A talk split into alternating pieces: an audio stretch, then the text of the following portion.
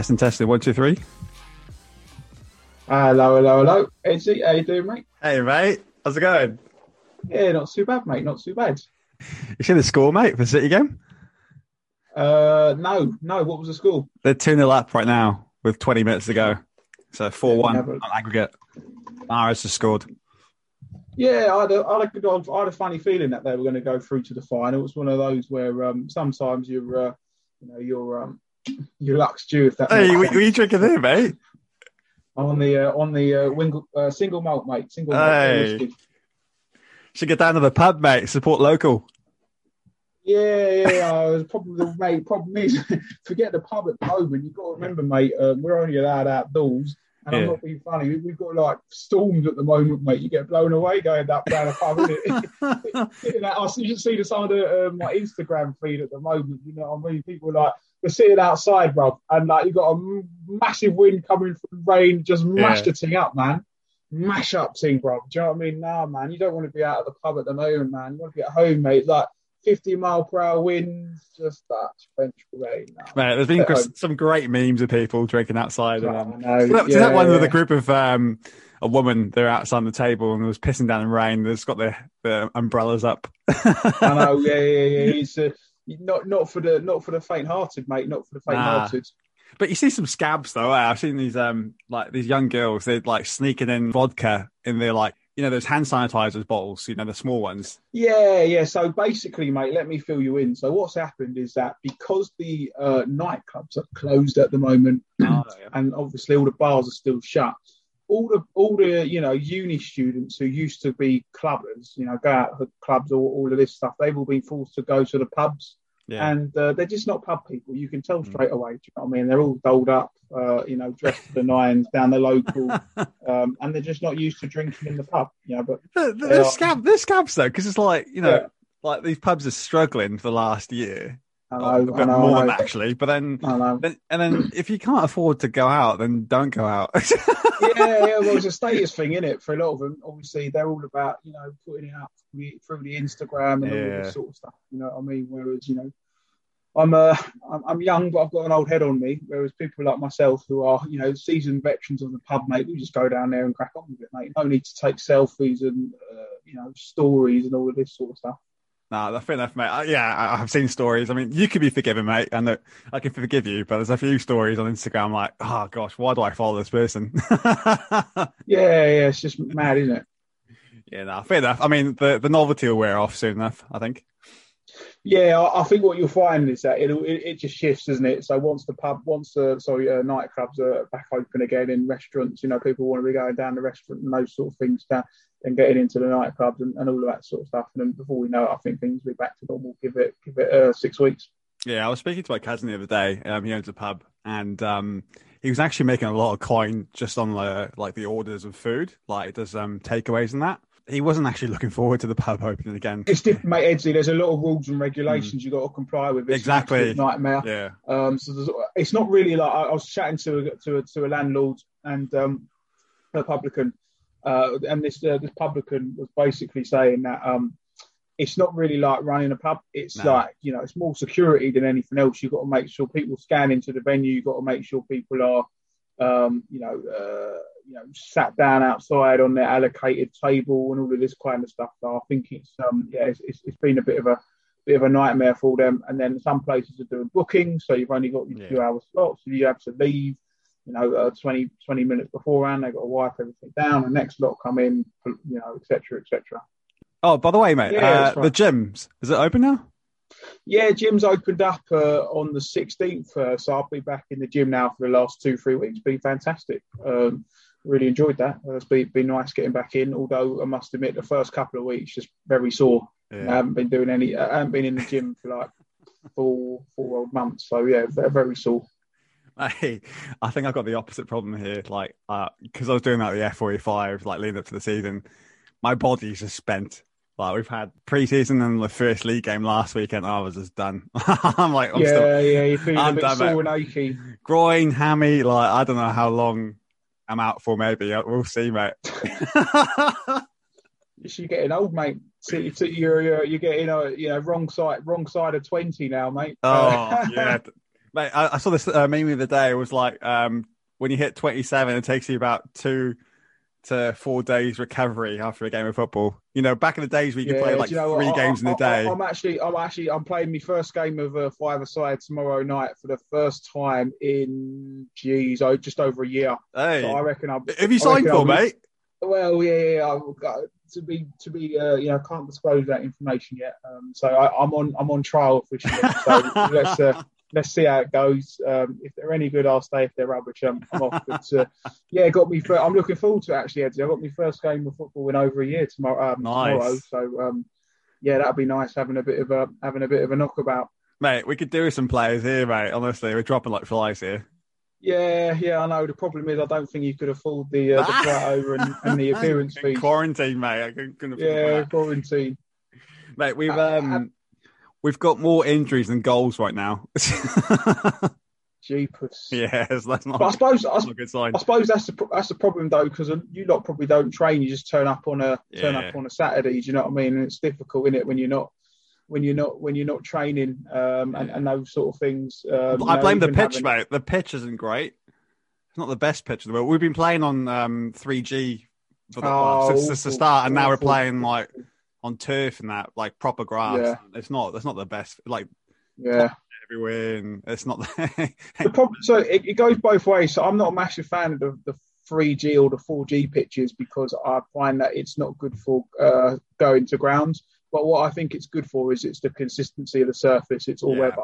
Whereas the problem when you play on on grass pitches is that if they're not well maintained, they're very bobbly, bibbly bobbly. Do you know what I mean? And um, very easy to, to do an injury on it. Because like um like back home, I think you know most pitches are sort of like sand, mixture of sand, aren't they? Mm. Um, whereas here, it's just yeah, there's nothing like that over here. It's just whatever you get. Yeah, I mean the biggest problem in the UK, I mean, and that's where 3G, 4G pitches have been a lifesaver is uh, the winter time. Um, obviously, as you probably remember, is uh, you know pi- uh, pitches getting you know rain getting rained off.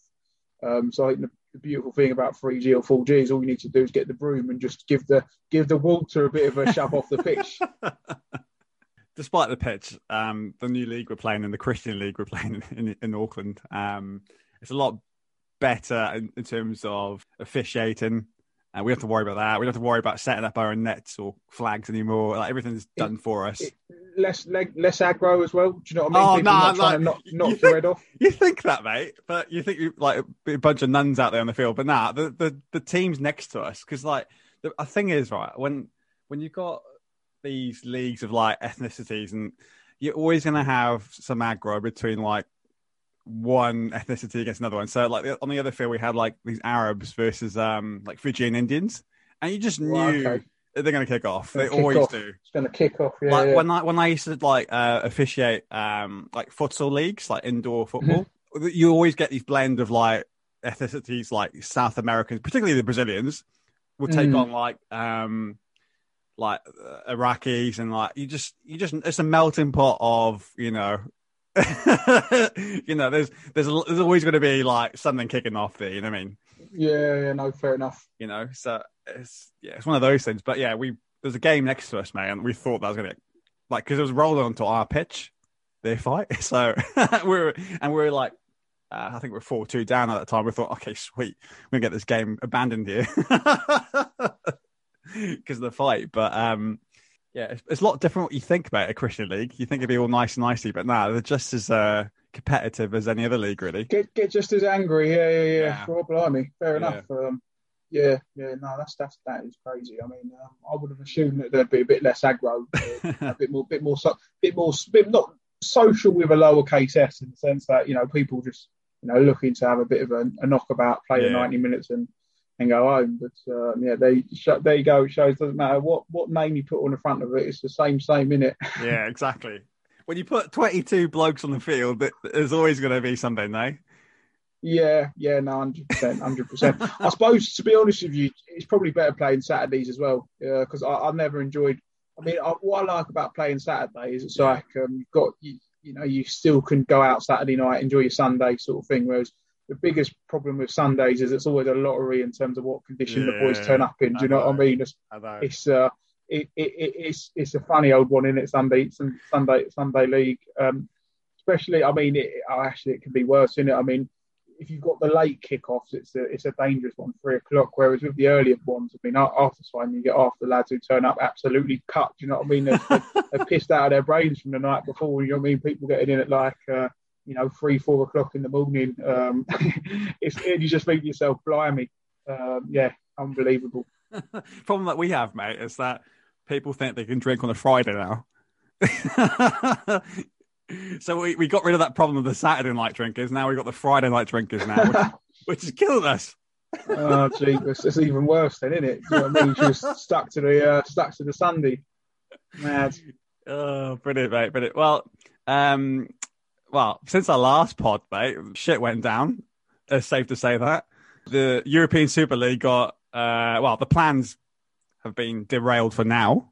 Um, as soon as we posted the last pod, really in the twenty four oh, hours, mate, they got they got mashed up in it, absolute mash up thing. Do you know what I mean, mate? Uh, uh, mate, it was shut down within what forty eight hours, if if that. do you know that, what yeah. I mean? It was uh, unbelievable, absolutely unbelievable. And you know what's funny? I actually had that week off work, so um, I had like uh, I, was, I had like Sky News on, I had Talk Sport on, mate. It was all it was all happening. Do you know what I mean? I was like in the uh, like it's like the, my house was like the newsroom. Do you know what I mean? It was uh, absolutely brilliant. Um, but um, yeah, it didn't last very long, did it? I mean, no. you know, you'd have to say, I mean, crikey, it's uh, you, you, wouldn't want them to organise something for you because it literally capitulated within yeah. As soon as a little bit of pressure was applied, it flat packed itself. So uh, hmm. yeah, I mean, it's uh, crazy, isn't it? Yeah, I mean, you did call it, mate. you're pretty bang on what happened. Um, oh, it was never going to happen. Never going to happen. But do you feel it was a sort of a, just a test to see how far they can go? And I think they've realised you can't really go that far too quickly. Well, I think the biggest problem is you've got to remember that football in this country is not like America with the franchise model. Um, and at the end of the day, um, the fans will be the judge, jury, and the executioners. Um, and I think what killed them was the fact they didn't have the players and the managers on side. Yeah. Um, so I think you know if the managers and the players were on side, it probably you know would have been a bit of an uphill battle to try and overturn it. But um, you know they they all well they all done the right thing really in terms of saying you know we, we don't stand for this and um, you know, fair play. I mean, it, it, was you know good to see that unilateral show mm. of support across the uh, across the football world. Uh, you know, very you know uh, you might see the odd uh, fan or someone on social media who was against it, but um, yeah, I mean, good good to see that it was quashed. But I think there's also all sorts of other issues which have come out, out of this, which mm. is you know really interesting to see how that will play out over the coming months. Yeah, I mean, we've you know that's pushed aside for now, but then we've got the issues of ownership now. So you know, yeah, but it's not, it's not even it's not even it's not even that though, Eddie. Right? Yes, ownership's a big one, but you look at how FIFA, UEFA, and the Premier League and others have been so wishy-washy on racism over the years. Mm. How is it that some clubs will come out, form a breakaway league, and bang, they're talking about banning players from the World Cup. They're talking about sanctions and all of these sort of things. And you sort of think to yourself, hang on, why can't this lot pull the finger out and do the same thing when it comes to racism, you know, sexism, all, all of this kind of stuff? Um, now that don't make no sense, does it? And what's also, you know, ironic is that the people which were obviously, you know, uh, ripping off fans at the moment, all the broadcasters, so Sky, yeah. BT, um, you know, and, and the like, they're all going up in arms in it. But the reality is, it's not going to get any cheaper for the fans to watch football, is it? So I think it's a bit hypocritical from both the broadcasters and the traditional media and um, and the governing bodies as well. If I'm honest with you, and the nail in the coffin is now where was this outrage about 12 to 18 months ago when a lot of these football league clubs are going under? You look at poor Bury. Now no one cared about Bury because they're just some run of the mill League Two club or whatever it was. You know, other clubs have suffered the same. Portsmouth, uh, uh, Bolton Wanderers. I mean, I heard the most shocking story the other day where basically, um, so Pompey, um, they they were getting like local builders in to help, you know, develop some work on the stand and all this kind of stuff. And because they're all, you know, fans and all of that kind of stuff, they weren't demanding like massive payments in advance and all this kind of stuff. And then when Pompey went bust, um, then the builders never got paid, and as a result, the building firm went under. Do you wow. know what I mean? So you look at it and you think to yourself, there's such hypocrisy at the moment in football between the top and the bottom, isn't there? we'll get back to that, mate. But can we talk about the uh, protests? So let's talk about the Arsenal protest first. Yeah, yeah. I mean, it was a good show. I mean, good show of protest on a Friday night. I mean, we got about um, looking at it. I think you know reports of about five to six thousand, which came out. Um, you know, peaceful demonstration, um, which which was good. Obviously, um, you know, not to mug anyone off. I think it shows the size of the London clubs. You know, uh, Chelsea got maybe you know a thousand out. Tottenham got you know about twenty man them on the roundabout who, were, who were giving it large. Um, and then obviously yeah, we, we, we, we had a good turnout. Um, and yeah, it was good. I think obviously protesting, uh, sending a message loud and clear that we want Kroenke out. But I mm. think what's going to be interesting is there is a larger protest which is planned for the last game of the season, um, which is on the Sunday. Um, and also with fans going back in the ground, it wouldn't surprise me if, if you know, we get something like 10, 15,000 out for, uh, for, for, that one. So, um, yeah, I mean, the only thing I would say, Edzzie, right, is for the last decade, um, me and a lot of fans who are similar to myself, um, you know, part of our core support, have been campaigning to get the owner out. And, you know, we've been abused. People have laughed at us. People have said that, you know, you've got an agenda, blah, blah, blah, blah, blah. So I almost think that a lot of the Arsenal fans have left it too late now. So we could have done something about this about a decade ago. So um, group which I'm a part of called the Black Scarf Movement. Um, you know, we protested, marched on the ground, all of this sort of stuff. And at the time, people thought it was all about getting Wenger out and all this sort of thing, saying we weren't proper fans and all of this, which is bullshit. Personally, it was just a weird the foresight to see that you know this uh, Kroenke was no good and the club was going in the wrong direction. So actually, I think it's one of those where the apathy of the fan base has actually, you know, got us in this position in the first place as well. Do you think that takeover is going to happen? Um, I'm not sure, to be honest with you. I think uh, I, think it all hinges on whether we get in the Champions League. So if we don't get in the Champions League, I think it would be a very convenient time for Kroenke to sell up. We've got no European football coming in next year because we're going to finish outside the um, you know the the European uh, places. Uh, so, well, it's not even that anymore, is yeah. it? It's the top top whatever five, it is, seven or eight. Yeah. Um, so I, I, think a lot. Of, I, I, know it sounds a bit silly, but I think he'll hold off, and I think it will depend on if we win the Europa. He thinks to himself, "All right, well maybe I can get a couple, you know, uh, a few more, few more million for the club." Whereas, actually, if I was putting my business hat on, be a great time to exit, wouldn't, wouldn't it? If there's no European football next season. Yeah. So, I, mean, I, I don't know if the Kroenkes will sell. To be honest with you, I mean, I, am really, I'm really not sure. I think the only problem they've got, and there's no no one wants them now. So uh, there's a lot of pressure. But do they care? Um, they, they, they don't really I don't. Care. I don't think they do. I think the only thing they care about is. So I said this the other day, right? I think to get Kroenke out, you need three things to happen, um, and you need the domestic. So you need so the domestic and international fan base have to come together. So people would have to stop going in the grounds. Um, people would have to stop buying all the merchandise and all of those sort of things through the club. Um, and then what you'd probably need as well is people to, you know, keep uh, upping the ante on social media and those sort of things. Mm. Um, that's the only way you're going to get them out. I mean, you could argue and say people should stop, um, you know, their, their, their subscriptions. You know, whether it's to like you know uh, Sky, BT, or whoever the overseas broadcasters are. But I think if people done the first three things, then then then yeah, but it's never going to happen. You know, people are never going to stop going in the ground.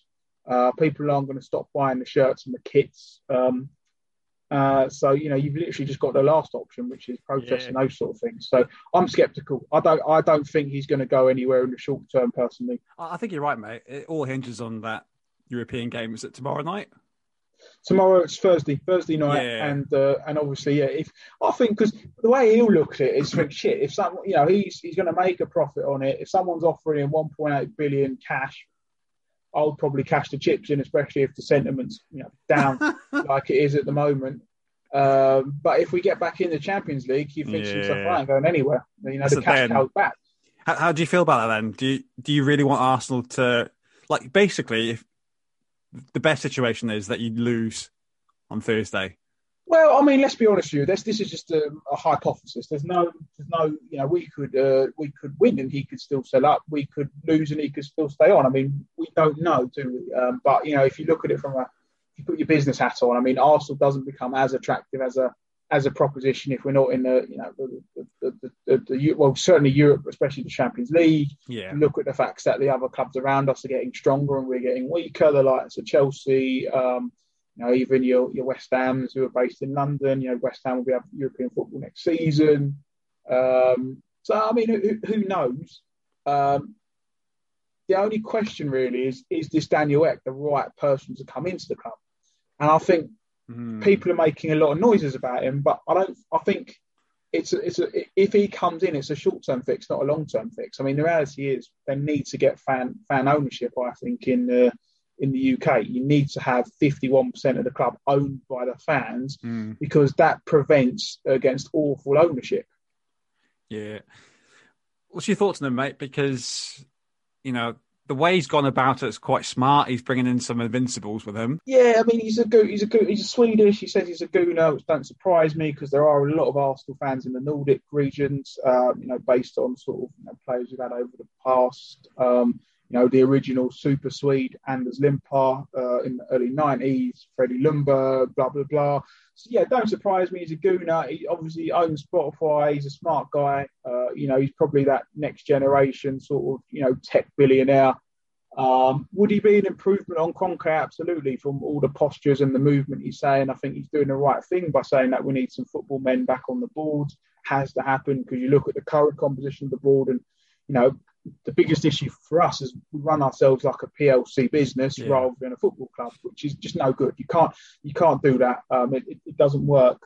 Um, I mean, yeah, great that he's getting the likes of Bergkamp, Henry, Vieira involved. Would be awesome to have them back around the club. Um, yeah, I mean, look, would be a positive, but I still think medium to long term, you've got to have fan ownership. You've got to have fans involved in at boardroom level. You've got to have fans involved in the direction of the club because you know he might this billionaire might sell out, and then you've got the next Kroenke which is waiting to happen. So Yeah. you've got to prevent and safeguard against that.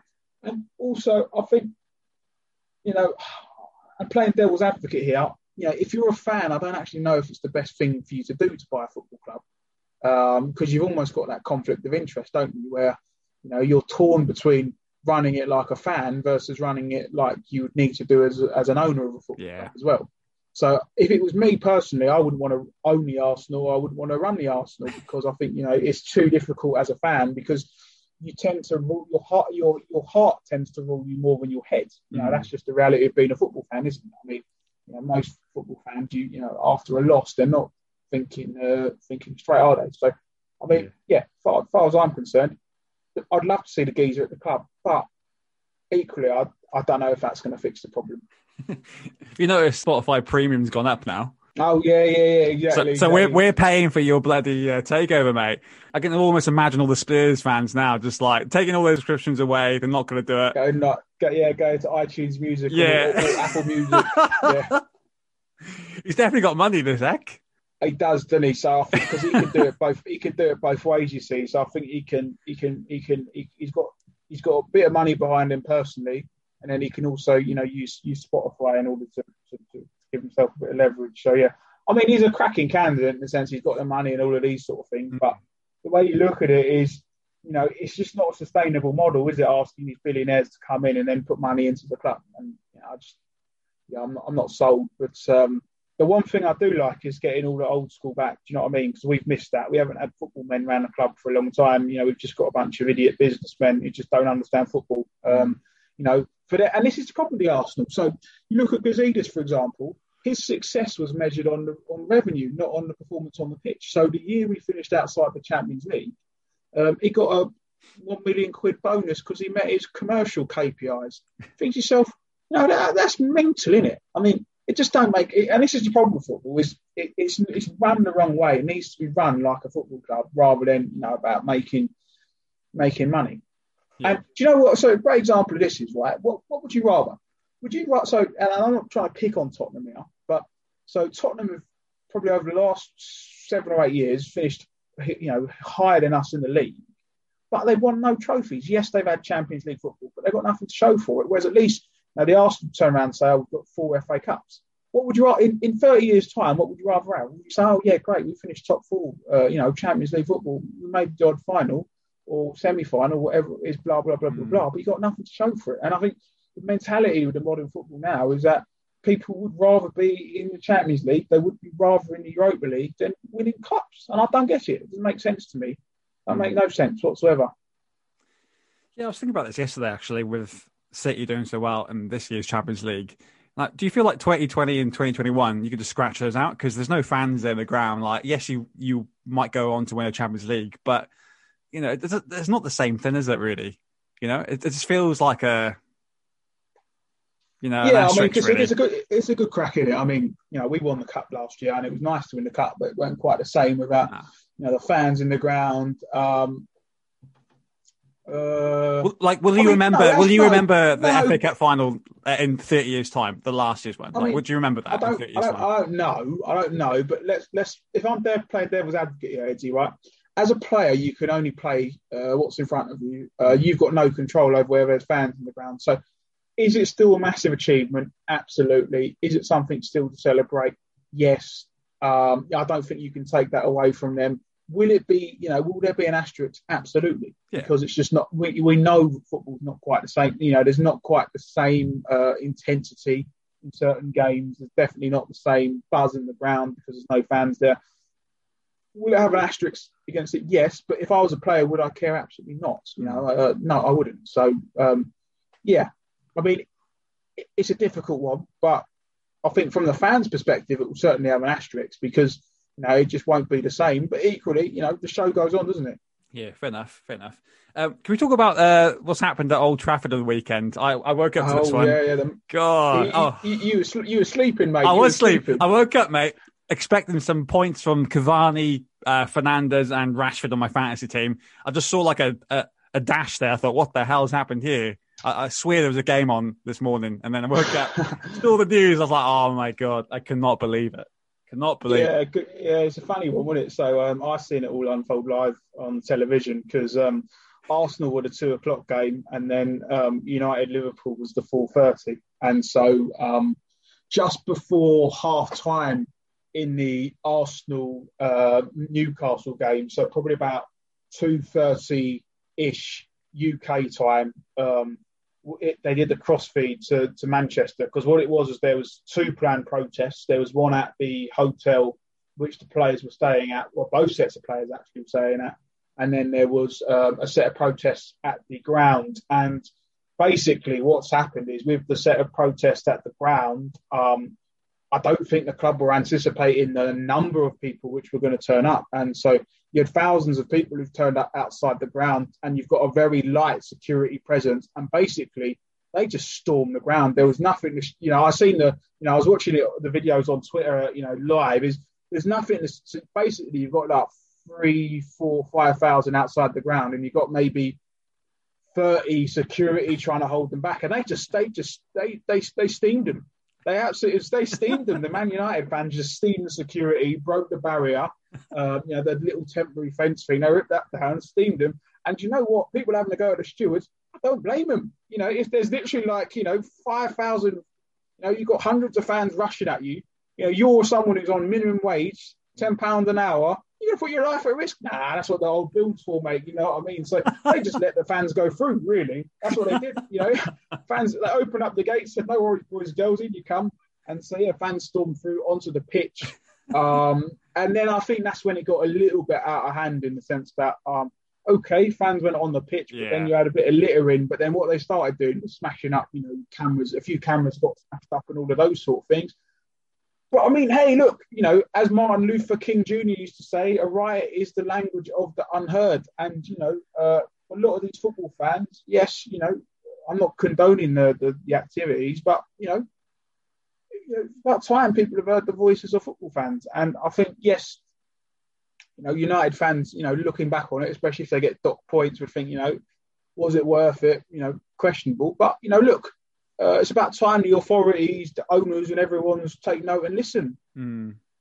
I think it was worth it because they were able to delay giving City the title that day because they're probably going to lose against Liverpool. So. Yeah, and I think you know it, everyone around the world is taking notice as a result of that and realise that actually the fans. What, and people are going to ask themselves, why is it that the fans are protesting? I mean, you don't get you know an angry horde of fans mm. protesting and getting onto the pitch on any given Sunday. Um, so you know, there's there's, there's a lot of things. You know, football fans in this country have been systematically betrayed by everyone.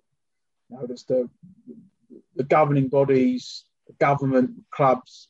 Um, now, and, and, I think it's about time that people start to look at that and say it's not right. Yeah. It's not right the way it's not right the way football's run in this country. And I think it's right. It's a game which was, you know, uh, created by the poor and stolen by the rich. Mm-hmm.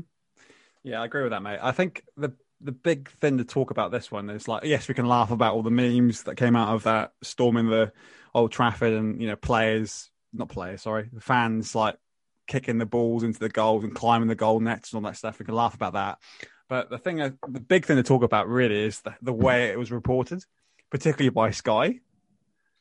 You know, um, yeah.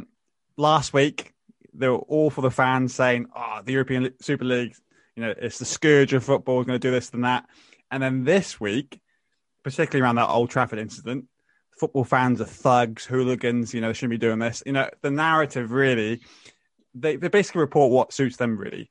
Look, let's, let's have it right. I mean, I'm not being funny to you. Uh, you know, traditional media in the way which Sky present Sky is di- Sky are dinosaurs in the football world. I mean, let's let's have it right. I mean, you know, the best thing they did was start publishing their content on YouTube. Um, you know, that, that's the, you know, they do their little snippets and clips. But in terms of the, their model, the way which they, you know, people have to spend a lot of money to get, you know, they haven't got a younger audience. It's a very much a traditional audience. Um, you know, BT is a little bit better in the sense that it's a bit cheaper to get BT. Um, you know, and you know it's a bit more accessible, but still, I mean, it's it's it's not the cheapest, and they've only got half of it. I mean, what people have to understand here is that you know the tradition Sky and BT don't really represent the fans. No. You know, you have pundits on there who are ex-players, but you never really hear fan voices on there. And whether you like it or hate it, all the you know YouTube fan and the vlogging and all of that stuff is here to stay because that is the way in which the fans have a voice without being able to express themselves, obviously vocally in, in mm. the ground. Um, and so, absolutely, I mean, do the people on Sky and BT represent the fans? No, they don't. I mean, that's the that's the reality of it, and they will obviously do whatever they need to do in order to appease their paymasters. Yeah, because what I was trying to get at was like the hypocrisy of what Sky Sports were doing on that day. Yeah, but Sky's lost money off it, Eddie. That's why they're yeah. upset. But the thing is, they, have yeah, exactly. But they've made they've made money um, through the last two weeks. Actually, I don't think they've ever had as many hits in the last two weeks as they ever have in the yeah, past. 100 percent. And then because this game was cancelled, um, because of the protests. They got upset about that, right? But last week they took the, took the high moral high ground, which I, I felt uneasy with because I mean, when Sky takes the moral high ground on anything, you realise there's an issue here. but then this week, you know, they sort of um, painted out the fans to be these thugs, right? Where they were just protesting against what Sky were endorsing last week, right? Against his ownership. But because it cancelled their football 100%. and took their money away from them, they decided to turn against them, right? And change the narrative. They they made it look like the protest was more than just a European Super League. It was actually about their ownership. They wanted the Glazers out. So for that, what, 15 years, they wanted the Glazers out. But that wasn't reported at all. All they're reporting was was making these thugs look like idiots. You know what I mean? Whereas it was only a, a, you're always going to get some idiots in a, in a large crowd, right? But the main the main reason why they were there was to put an end to the Glazers. hundred percent. I mean, the reality is Sky a self-serving, um, you know, hypocritical uh, big media machine. Now, it doesn't surprise me whatsoever. Um, so yeah, of course they're going to go and get on their high horse, aren't they? Because it serves mm. them best. Um, so you're, you're bang on. And same with the Premier League, mate. They, they put a statement out saying, "Oh, oh fans, fans League, have other Premier League, are, um, Premier League are idiots. They have other um, channels to you know voice their like opinions and concerns." I'm like, but the thing is, they don't. People, they'll never listen to the people. Like the only way that people will ever get any recognition in football is that you cancel games and protest. That's the only way you can do Premier it. League, the Premier League are run by not uh, by, by, by big business idiots. Uh, yeah, you know they are. You know Scudamore, uh, before whoever the guy is in charge yeah, now. That's right. Yeah. All of this lot are interested in is maximising their wallet, mate. I mean, you look at how they've destroyed uh, watching football in this country. The fact that now you've got to have Amazon Prime, BT, and uh, Sky to watch all the games. It's stupidly expensive. uh, you look at the catastrophe, um, which is ticket pricing. Um, you know, for a lot of the clubs, uh, you look at you know the awful way which football fans are treated in this country. Can't drink football in your uh, can't drink in your seats. Uh, you look at the way which um, you know uh, ownership laws and all these sort of things. They're a joke. Mm. Premier League are a joke just as much as uh, everyone else. I mean, they're all corrupt, aren't they? I mean, the yeah, Premier League, exactly. UEFA, they're all bent as far yeah. as I'm concerned. This it's, whole issue, what is highlighted, is highlighted, well, actually, you separated the sheep from the wolves, really. And, yeah. you know, we can talk about the European Super League, but the owners, yeah, they're bad. But the worst ones are the broadcasters and FIFA. Um, it's, I've been saying it for years. I've been, you know I've been saying it for years. Killing this game. Fans have been systematically betrayed, right? Mm. You look at this country, yeah? Right. Take note of this, what I'm going to say now. Everything from you look at ticket prices, you look at broadcasting, you look at the way which fans are treated, you look at the times which the games are on, you look at the way which they allocate tickets for the big games like cup finals and all of this sort of nonsense. Mate, it's cooked. The game's gone, man. Like I'm not being funny. Like football is the only reason why they try and hype all of the fans, this fans that, blah blah blah, is because that's how they promote it. But really, it's dead, mate. You know, football is dead in this country. And the reality is, a lot of the youngsters now aren't really as tuned into football in the way which uh, we were growing up. Like they will, they follow players now. They don't really follow uh, teams as such. You know, they're interested in FIFA and Ultimate Team and all of this kind of stuff. But you know, they don't have. Uh, you know, and that's, that's a bit of a generalisation, but they don't necessarily have the same. Uh, you know, passion for it because they, they can't follow it. Now they can't afford to go in the ground. They can't afford to pay, you know, whatever it is, seventy quid a month to have all the different, you know, uh, platforms to watch it. So it's it's it's finished, mate. Football in this in this country is finished. I mean, I'd have more interest in going down non-league, mate, than than than watching. Um, and that's it. If I'm honest with you, these days, apart from the Arsenal, I don't really watch much of the other teams. That doesn't interest. That The product doesn't interest me. Do you know what I mean? I'd rather go and watch non-league than go and watch someone in the Champions League or the uh, or, or, the Premier League because it's a sterile concept. Where do you see things going now? Like we've had these protests. Like what's the next stage? So I think it's one of two ways, right? I think what's going to happen is they either reform football or I think they're going to lose a lot of the core traditional fan fan base. So I think a lot of fans are starting to lose interest with it up and down the country, regardless of, of, who you support. And that's just not at Premier League clubs. That's at Championship clubs. That's at League One, League Two clubs. You know, things around the ownership, things around all of this sort of stuff. So I think it's a once in a lifetime opportunity to try and reform football, get the fans back on side. Otherwise, I think a lot of people start to lose interest really. Mm. Um, you know, because the you know, let's have it right. I mean, what's going to you know the unless they reform it, you're going to get a Super League which will come back again, won't it? In a different guise, a different shape, in a different form. Um, so yeah, I think they've got a once in a lifetime opportunity to reform it. Um, needs to be government backed, of course. If they don't, like I said, I think, and you know what, the sleeping giant in the room, and what no one's talking about is the players. I mean, the players have contributed a massive part of the Super League in the sense that you look at the wages that they're demanding. Most football clubs in this country have been operating at a loss, mate. The reason they're operating at a loss is because of the wage bill. You look at Championship clubs, for example. You look at, you know, uh, League One clubs. The wage bill is crippling them. Now they can't keep this up. Football needs to have a sustainable model from top to bottom. You know, ownership structure, wages, transfers, ticket prices, the whole lot, mate. Yeah, I agree with that, mate. I agree with that.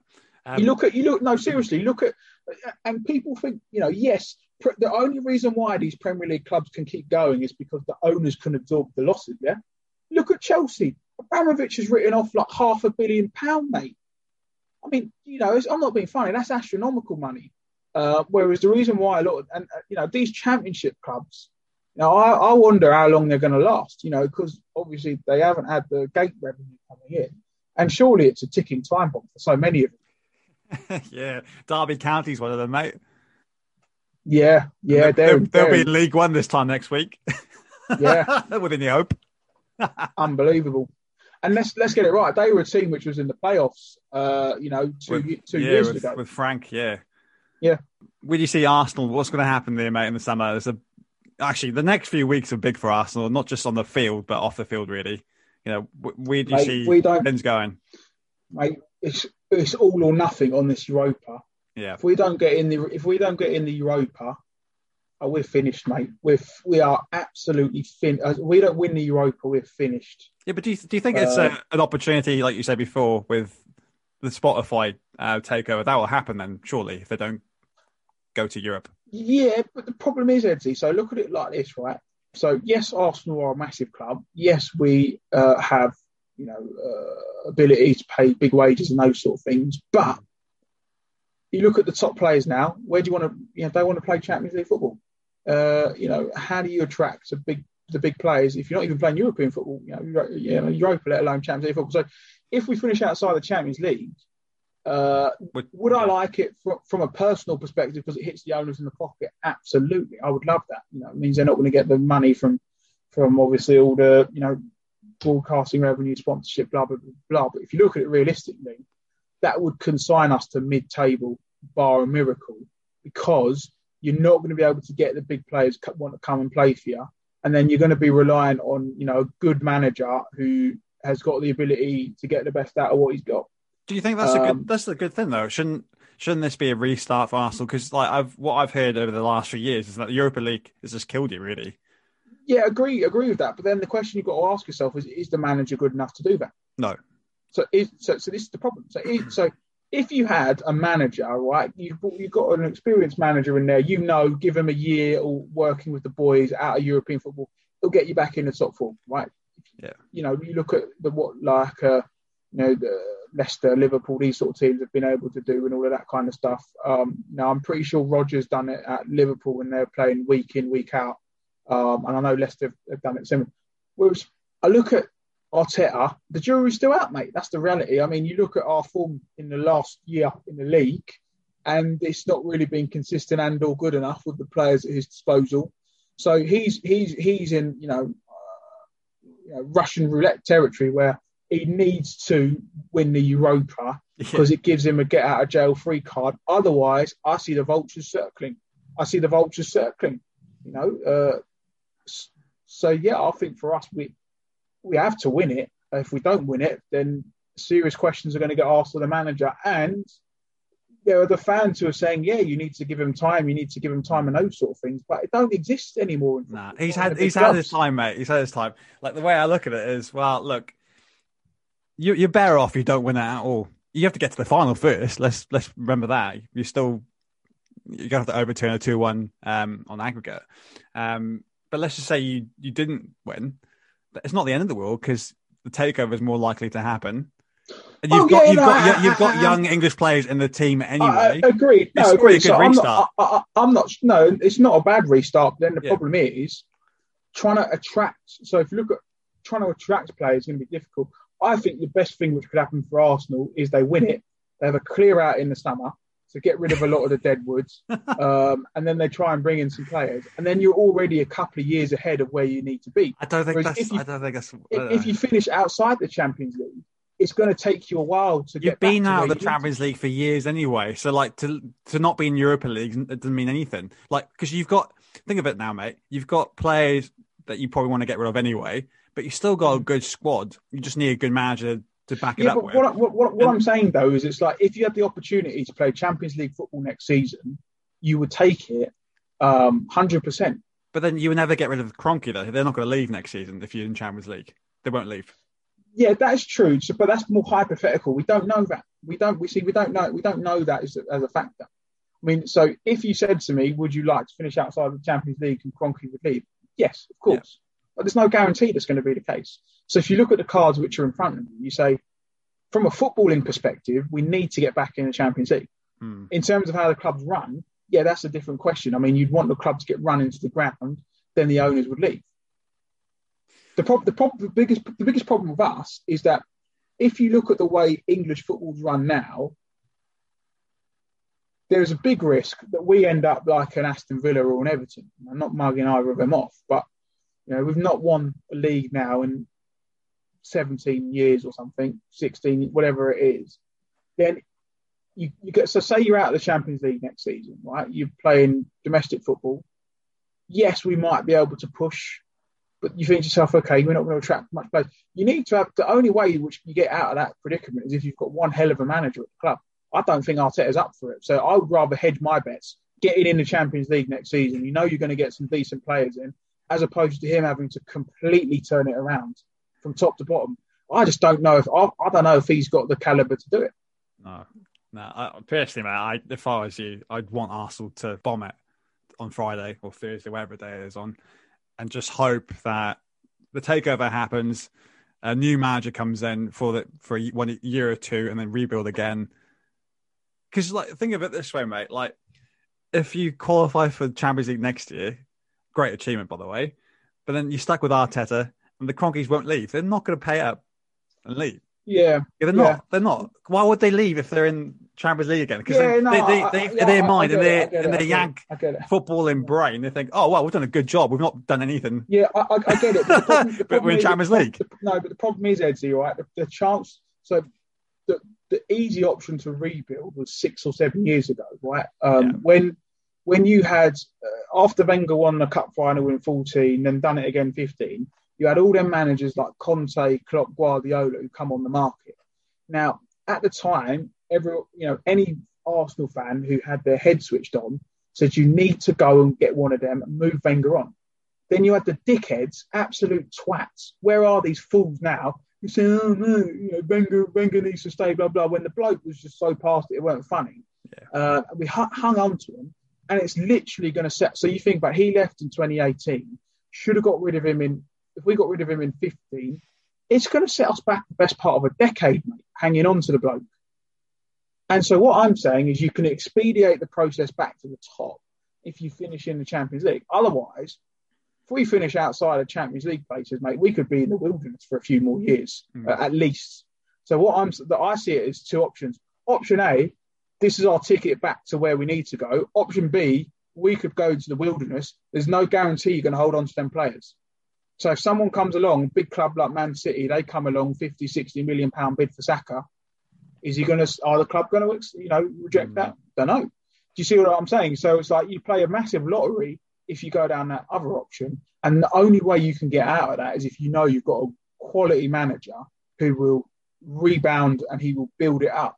And you look at it and you think to yourself, not sure if it's Arteta, but who's out there? there's not that many cracking candidates who are knocking down the door if you're going to move him on. I got one for you. Who's that? Rafa. Nah, he's a nah, he's past it, mate. Unless you reckon he's going to do some Ranieri business where he's going to, you know, uh, somehow manage us to uh, his best days are behind him, mate. Well, he could have gone for Jose, but he's gone to Roma. Imagine no, if Jose came in. There's no, there's no. You look, you, you, look at, you look at the you look at the coaching market at the moment, and there is not an abundance of talent out there. But why did they go for Rafa? He's look what he's done. He's better than no, Arteta, not, though, I'm not, I'm not, no, I'm not. I'm not knocking Rafa, but we tried that with Emery. So we brought in Emery, who's an experienced coach, and it just, mm. it, it, backfired. So yes, you could say to yourself, "Let's give let's give uh, Benitez a crack." but he's a short term option. I'm yeah, not against it. I'm not. Yeah, you, I'm not, need I'm not a short term. I'm not, against. I'm not against. Yeah, I'm not against bringing in Benitez. I think yeah, fine, you know, but it's not the solution. And this is what I'm saying. The club is in a massive crisis now. If we don't win, the, if we don't get in the Champions League next season, because you're going to be starting from nothing. Okay, let's just say um, this. Bot, um, sorry, Spotify consortium does take over the club. Do you feel that there might be some room there for Vieira and like a joint manager managership there with those those boys aren't those boys aren't managers. That's let's get that straight, right? Anyone who thinks uh, Henry and Vieira are and Bergkamp are good managers on a on, on a cloud, mate. Uh, Bergkamp's all right. He's been all good. He's a good assistant, right? He's shown that at Ajax. You know, he, yeah. he works. Yeah, he's part of bringing. Fine, problem. Henry Vieira, they ain't got no chance of managing Arsenal. Bit off with the fairies anyone who thinks that's off with the fairies, mate. you know, off with the fairies. I mean, what have they done to deserve that job? Nothing. And Nothing. so this is the thing, right? Yes, yes, Henry Vieira Bergkamp backing it, fantastic. Um, but I mean, Bergkamp would probably do a good job as a technical director or something like that. Vieira, Henry, yeah, you have them around the club as ambassador. I mean, if you wanted to, but I mean, I mean, I think they're just names really, rather than you know, a, a, a, presence or, or, or, whatever it is which you'd expect to influence, you know, the football side of things. That's for certain. So yeah, I mean, in terms of the board as well, uh, you know, would would I put one of them on the board? Maybe. Mm. Um, but there's a guy who, you know, if you're going to put anyone on the board, it's Wenger. He's the guy you want. He's got the footballing, uh, you know, know-how. um, but do you, you know, but, but, this is why I laugh at. I'm not laughing at you, mate, but I, I laugh at the idea of that because this is the guy that sort of put you in this position that you're in now. But then you want no, him... because at the at the time he should have been moved upstairs. Everyone with a brain was saying this, right? The guy, the guy's a genius when it comes to football. Uh, but he was in the wrong place. You know, he you needed to, to move him upstairs. You don't want to lose that knowledge. You need to, to repurpose it. Um, but yeah, no, look, if I was going to look at the three three candidates, I'd say yeah, Bergkamp, you'd be a good technical director. Um, Henry or Vieira, yeah, put one of them on the board if you want to, but I wouldn't have them anywhere near. Why, why don't why, why don't you gamble on like Eddie Howe? I've said, I've said this for the last two years. Why don't you just go for Eddie Howe? Has experience, more experience than Arteta in the, in the league and in the football league.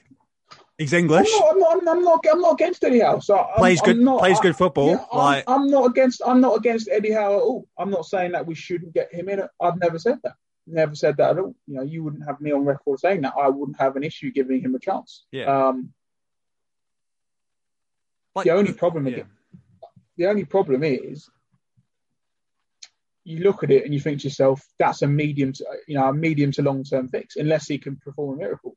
So I mean, the club's just got to look at what's its appetite, you know. And at the moment, we're looking medium to long term, mate. So if it is medium to long term, yeah, give him a shot. Hmm.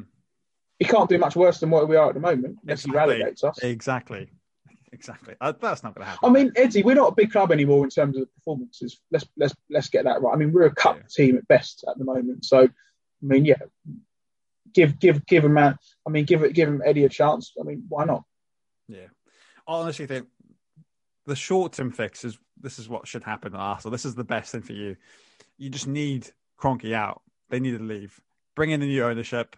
Bring in a proven manager, and just restart again because you've got enough young talent in and around the squad that should be getting more game time that can carry on the next five years. Agreed. If that uh, means you're not in the Champions League, which you've not been for a while anyway. What's the difference? Do you know I mean? So yeah, agreed. Start agreed. again. To start again. Agreed. Yeah, it's just a it's just a long it's a long term fix. And exactly. And you, you as I, fans, just, you just have to. I, just no, but I just find that frustrating because if yeah. the club had listened to what I would say, you know, six seven years ago, yeah. wouldn't have been in this position in the first place. But look at United have been in this position for the last what? How long's um, has Fergie been out for? About six or seven years now. Eight years, eight years now, something like that. Yeah. So, like, if you start again, you start again, but then you know in ten years' time you might be challenging again. You know? Yeah, yeah, no, exactly. But it's just frustrating, you know. It's you know when you think to yourself, we, you know, we've got this so wrong. I know, but then look at it, mate. Football, the cycles they always change. You know what I mean? Like you, you and United had a good run in the nineties and the early two thousands, and now it's your turn to sort of just suck it up and no, I, I haven't got know? a problem with that. I, I, no, I haven't got a problem with that. But what I find is it, it, it's it's it's a self-enforced issue. It's yeah. not like uh, you know, it's not like we couldn't have been where the other teams are. It's totally self-enforced. Yeah, because look at it now, mate. Like Chelsea, they're not going to be like this forever. You know, Roman will it will sell up one day, and they'll be back to where they should be. You know, City. Yeah, yeah, no, City no, might no, no I agree. no, I, I, mate, I, I, I, agree with you. I just yeah. think you know Arsenal shot themselves in the head, not in the foot, massively yeah. over the last few years. Yeah, but the thing is, mate, like you said earlier, you know, compare it to Spurs. Like even in Arsenal's worst period in the modern era, you've still been more successful than them. You've still won stuff. You know, so it hasn't always been bad, but, but I think because you've had that incredible success of the early noughties, that's what sort of you, you, probably feel that you're. I'm not saying you personally, but Arsenal fans feel entitled that they should be at the top, but really, you are where you are, mate. no, I, I agree with that. Agreed with that. But then the biggest issue we've always had is if you look at the way the club runs itself. Yeah. You know, why are we paying, uh, you know, such an expensive price for tickets? You know, if you know, you don't expect, um, you know, uh, Harrods prices for Marks and Spencer's quality. It's as simple as that. So the club, no, but this is this is no, this is what I'm saying. The club has to totally change the way it's run because at the moment it's a joke. You know, why would you pay uh, you know that kind of money? You know, we're bringing out four or five kits a season. Who, who's going to buy that? Do you see what I mean? Mm. The, the way the club's run is just not not good. Yeah. Wow. Back on the field, mate. Predictions for tomorrow.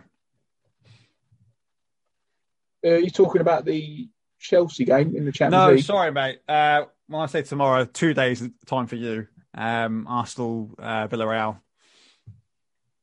I think we will win three one. That's my prediction. If not, what happens then? Oh, Arteta's done if he don't win that, mate. I'm telling you, I can already see it now. Is it enough for him to get the boot this week, or they'd let him finish the season? Nah, even if he finishes the season, even if he finishes next year, starts next year, I don't think he can. I unless he's he needs to have them. He needs so to turn things around. You need momentum, yeah. Mm. So think about it like this: if you're sinking, you don't automatically, and you know you you don't all of a sudden just manage to resurface, yeah. This would give him a massive boost winning the Europa. Without, without, he's got no mandate. Without winning the Europa, he's got no mandate whatsoever. The players won't have a buzz factor or anything like that. So I think if he don't win the Europa, he's finished. That's my personal view. Even if you get to the final, mate, I don't know if you can beat United. I, mean, look at the season. Yeah, you've done well against uh, United this season, but I mean, in a one-off game, like even if you get to the final, I don't see you beating United. To be honest with you. Yeah, I mean, it, it's a 50 50 game, that one. Yeah, the biggest problem with us is that you don't know what Arsenal team's going to turn up in these games. Yeah. So there's no, you can't rely on them. You know, are you going to get the team which turned up at Baku a few years Yeah. back, or are you going to get the team which turned up against Chelsea in the cup final? Yeah. You know, That's a good point. damned if I, damned if I know. Uh, so you're 100% right. There is no, you know, we could turn up and get smacked 4 1 again. So, yeah, I mean, it's impossible to predict it. Yeah. I think we'll get through against Villarreal. Uh, I don't know if we will win it, though. I'm not convinced about that. Not convinced about that at all with our recent performances. Mm. Um, and then uh, the, the rest of the league games are just, yeah, It's right off now, isn't it? It's just Yeah, about the, the same. It's, it, it, it, I mean, it's not really about us now in the league. It's about looking around you, and you, you, you want to see, you know, where where's it all going to end up? I mean, you've got um, you've got West Ham, which are you know West Leicester, who typically capitulate towards the end of the season. Can they hang on? Uh, can they hang in there? Finish Champions League? I I think so. This what- time they will.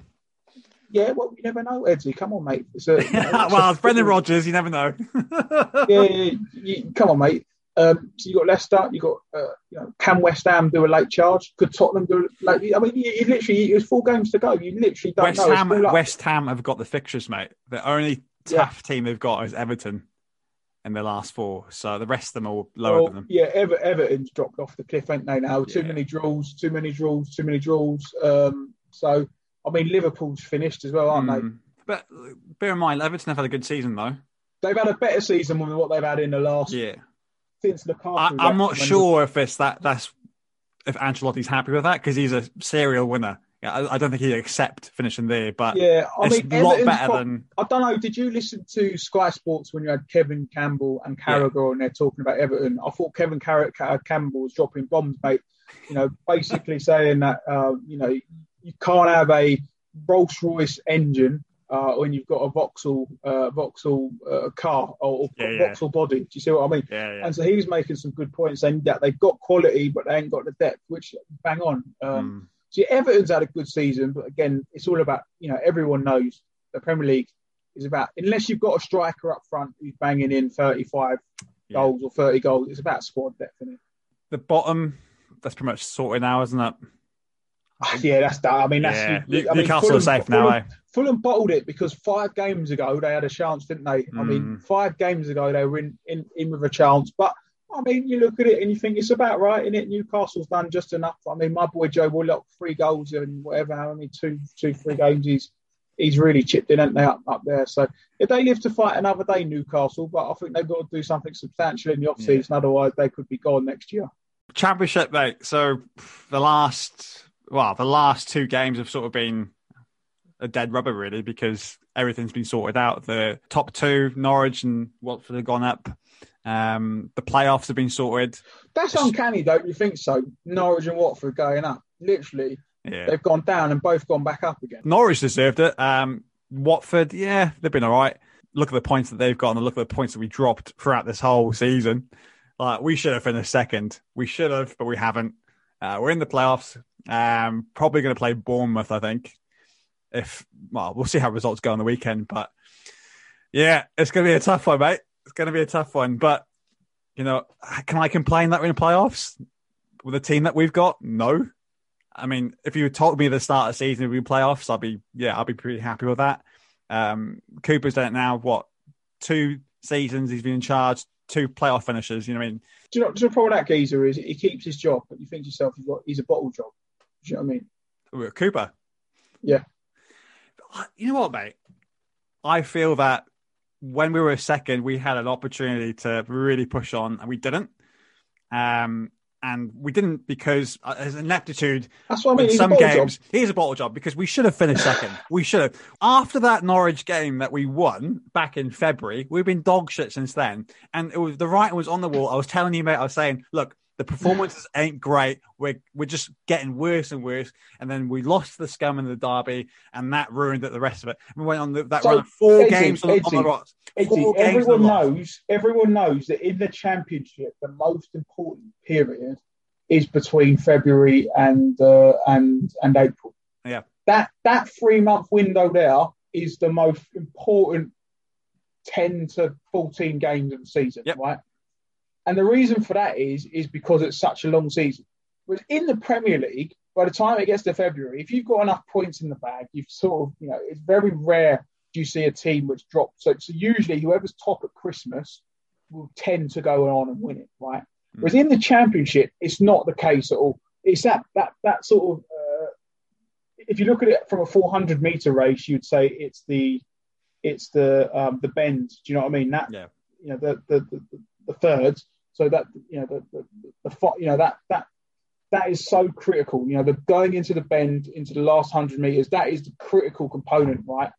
And um, yeah, I mean, you lot just didn't fancy it. That's Nah. that's what it must come down to. Yeah, I mean, you blame Cooper because he picks the team. End of really. Well, but also it's about motivation. If you, as a player, if you can't get up and you say we've got an opportunity to come up here, never going to happen, is yeah. it? Yeah, we've been rubbish for the last what twenty games. Yeah. you know, and and the thing is though, this is how like even at our worst, we've still finished in the playoffs. It's like I think it's our highest. Yeah, we hit eighty points the other day, so this is like one of our highest totals ever in our whole existence. Right, we're the fifth. I think it's the fifth um, Swansea squad to ever get more than eighty points. Right, so we've done well but then we look at the whole season, it's sort of like, yeah, we should have gone up. We should have gone up. In any season where there wasn't a big wig team there, you know, apart from Norwich, maybe, you know, this was it. Now we're we're in a fight in our hands now. We've got Bournemouth, we've got Brentford, and we've got Barnsley. I don't know how Barnsley got there, but they're there The, the biggest the biggest problem with you lot is you don't score goals. Let's let's have that right. because So we've got no if you- striker. This is the problem we've had. We should have bought a But if striker. you if, you had Mr. Ivan Toney up front, you lot would have been in the Premier. You would have Oh, been yeah. promoted by much. If- yeah, if Rhian Brewster came to us on loan again, he would score 30 goals this season easily. Yeah, Easily. but then I think I think the one thing you've got to be optimistic about is that you've you know you've built a good squad. You've got some all right youngsters in there, a few experienced heads knocking about, and so the way you look at it is you think to yourself, well, it's not a bad season. You know, if you're going to give it a scorecard, you give it a solid B. Yeah. I think the only pro- the only problem is you think to yourself, what could have been? There's a lot of lost opportunities, but Yeah. you can't knock it. You can't. You can't. I mean, it would be more disappointing if I think you know if we look at this. I mean, geez, that feels like yesterday, wasn't it? Remember we were doing the pod when you, you got in through the last game of the season, smashing up Nottingham Forest. Um, uh, but it was Nottingham Forest you smashed up, wasn't it? Nah, we, we, we battered. Or uh, was it Forest? Reading. No, No, Forest, Red- Forest. Forest lost on the last day. Who did they Yeah, lose to? okay. Stoke or someone? Yeah, they lost to Stoke. So what happened there Yeah. was so not uh Forest were in the playoffs for the whole season, right? Then we had that um lockdown then. the March break, and then after the break, Forest didn't win a single game, and then we stole that playoff spot on the final day because we, we beat Reading four one on goal difference, right? So I thought that was generally going to happen to us, mate, because the results have been so bad. Look at the team that they would just finish out the playoffs, and if that had happened, Cooper was out the door, right? But we've somehow stayed in the top six.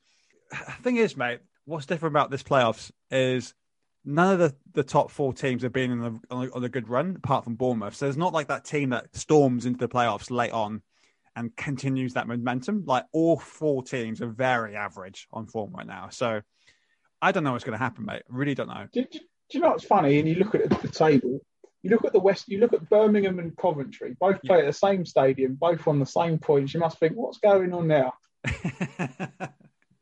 They've done well though, stay up, both those teams. Yeah, yeah, yeah. I mean, yeah, hundred um, percent. Yeah, I mean, it's it's a funny old one, isn't it? Because it's um, yeah. I mean, not much surprises, not much surprises. I think everyone knew Watford and, and Norwich would be strong. I mean, yeah. Watford come on a little bit late, but you know, they've still got a bit of experience knocking yeah. about there. Yeah, no, they've done well. Um, it's just interesting when you look at, um, you know, uh, obviously uh, all to play for last game of the season, and you know, uh, Sheffield Wednesday going down, an interesting one. I mean, they're uh, you know, not a small club by any stretch of imagination. Uh, the Millers, Rotherham going down, looks like it, unless they can get a miracle last day of the season. Uh, Wycombe, I mean, yeah, whatever. Uh, Wycombe, so... Wycombe, Wycombe Wanderers need to score. They need like a 12 0 win, and then they mm. need the they need the other three above them to, to drop points, so or actually to lose. So uh, it's not going to happen. but they put a good fight though, Wycombe. Yeah, I mean, what's interesting is you look at the championship and you've got almost like your stalwarts and there now. So you've got the likes of uh, you know, Reading, uh, QPR, uh, Forest, Blackburn, Birmingham City. Uh, these teams have been in yeah, there for a long time, haven't they? Mm. Even Mill, Millwall, I mean, they've sort of dipped in and out. But, you know, whereas what's interesting is it's like, uh, it would it'd be nice to see someone different come up into the Premier League. Yeah, I mean, when you say different, mate, do you mean Brentford? no, no, as in like, as in, as in like Norwich and Watford have both been around the Premier yeah, League yeah, for quite, you know, for, for, for a while. Um, so it would be nice to see any of Brentford, Swansea, or Barnsley come up. Imagine Barnsley in the Premier League. They were in the Premier League back in the day, mate. Yeah. Uh, yeah, Barn, Barnsley, Barnsley. Uh, yeah, yeah, that would be mad, isn't it, if they were to come out? Um, yeah, get get your old mate Rory Fallon back on the podcast. he'd, he'd, be loving that, wouldn't he? Well, he works at Swans now, so I'm not sure about that. Does he really? Yeah, okay. Jeez, yeah. you might have to have a word with him if he's working at Swans. Uh, well, we need a striker, don't we? So... yeah. I mean, that's good for you, though. I mean, gives you good links into the club, doesn't it? See if you can get some of the players on. Oh, God. Well, we'll see what happens in the next two weeks. But actually, yeah, two weeks' time, we'll know um, a bit more about the playoff situation. Yeah, I mean, personally, now, if you're going to ask me now if I want us to go up, I'll take us going up, but we'll go down straight away. But we'll take the money and hopefully the Yanks piss off. So that's that's our conundrum there. Like you, you need Arsenal to win the Europa League. We need to go up so we can get rid of our owners. yeah, so you can find a buyer. Yeah, we'll take Eddie Howe as well. yeah, hey, you never know. You never know. You never know. I mean, yeah, you never know. You never know. Yeah. It's uh, it's funny old one, isn't it? You've got a, uh, you know, it, it's a you know twenty five percent chance statistically when you look at it, but um, yeah, it's uh, I think Brentford will be a tough one yeah. for anyone to come up against because they're just you know Ivan Toney's and just mm. fire in it. I'll take him in the final. Give us Bournemouth in the semi, and um, we'll take on Brentford in the final. Yeah, yeah. Andre Ayew double. Are you? Are you? An empty Wembley, yeah. I'll take it, mate. I'll take it. Just a oh, no, there'll be probably there could probably be fans in there. For uh, Drake would want to let them in, mate. Oh, cool. Yeah, Drake, but Drake, he, he, honestly, he'll bomb oh. the Severn Bridge. He's going to bomb it, so no Swansea fans could go to London. All right, that's what's going to happen. It's so predictable, isn't it? The devolved nation strike again. Yeah, exactly. exactly. We're gonna have, we're gonna have to you know, dig a tunnel through Offa's Dyke or something to get them in. Get on a boat. Get on a boat down to Bristol. Yeah, yeah. Unbelievable, that isn't it? oh mate, oh mate. Well, anyway, mate. Uh, pleasure to talk to you. Uh, thanks for coming on again. No worries, mate. You look after yourself, stay safe, and uh, yeah, behave yourself. yeah, all the best of the week, mate. You'll need it. Cheers. we will. We will. We will. All right, thank you for listening to another episode of the Extra Trials Football Podcast, the home of alternative football. Uh, the trials are back in action. I think filming's resuming this week, actually, so check out on YouTube. And uh, yeah, we'll see you again. Have a good one. Kaki Dana.